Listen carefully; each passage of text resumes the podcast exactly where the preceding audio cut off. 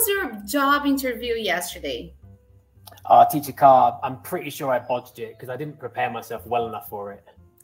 Vocês já ouviram isso aí, gente? Bodge, alguma coisa? Então, hoje, o Teacher Mike ele vai explicar sobre essa expressão. Se você nunca ouviu essa palavrinha bodge, fique aí que ele vai explicar para vocês, tá bom?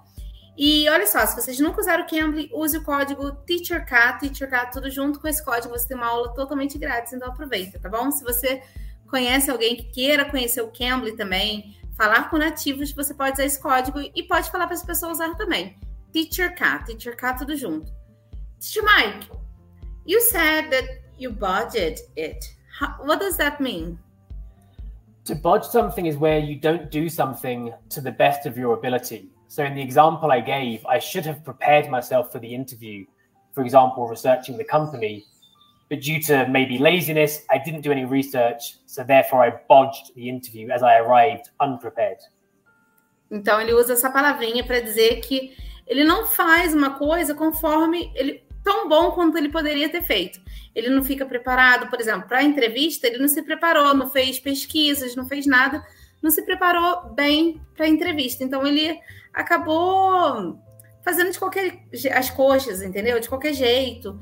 Então, ele usa essa palavrinha. Is there another way I can use this, uh, this word?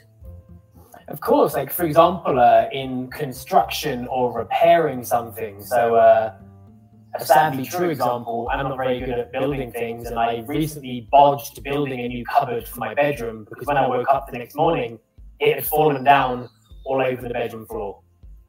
Ah, então para construir alguma coisa também, você pode usar isso aí. Se você faz as coxas, se você faz uma coisa, uma gambiarra, uma remenda, de qualquer jeito, um trabalho bem... Você faz hoje, amanhã já tá ruim de novo? Então, você pode usar também que é um bad job. Que você também usa que é uma coisa bem... Bem de qualquer jeito. Sem... Mal feita. Bem mal feita. Então, usa dessa forma. Okay, can you give us another example? Yeah, of course. So, like, sometimes, it doesn't always have to be completely negative. Like, sometimes bodging something is due to the circumstances. So, maybe I need to fix something quickly and I don't have all of the correct parts. So, I could say... I had to bodge it here and there, but I think I managed to fix the door.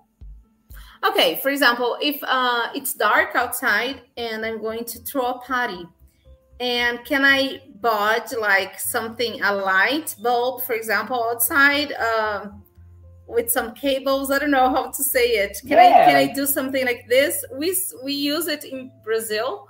We do it a lot, but it's called gambiarra. I think it's the same. So can I do it, can I say it in this way so I can have light in my yard? Of course. So for example, if your light stops working and you need to improvise and find another way of having some kind of lighting, you can bodge something together to create some kind of light outside so your party can continue. Então uma gambiarra também, você pode usar essa palavrinha. Okay, Teacher Mike, thanks for your help. You're very, very welcome, as always. Ok, pessoal. Então, eu sou a Teacher K. Espero vocês aqui no próximo episódio. Bye-bye, guys. Bye, Teacher Mike. Bye-bye. You can. You Cambly.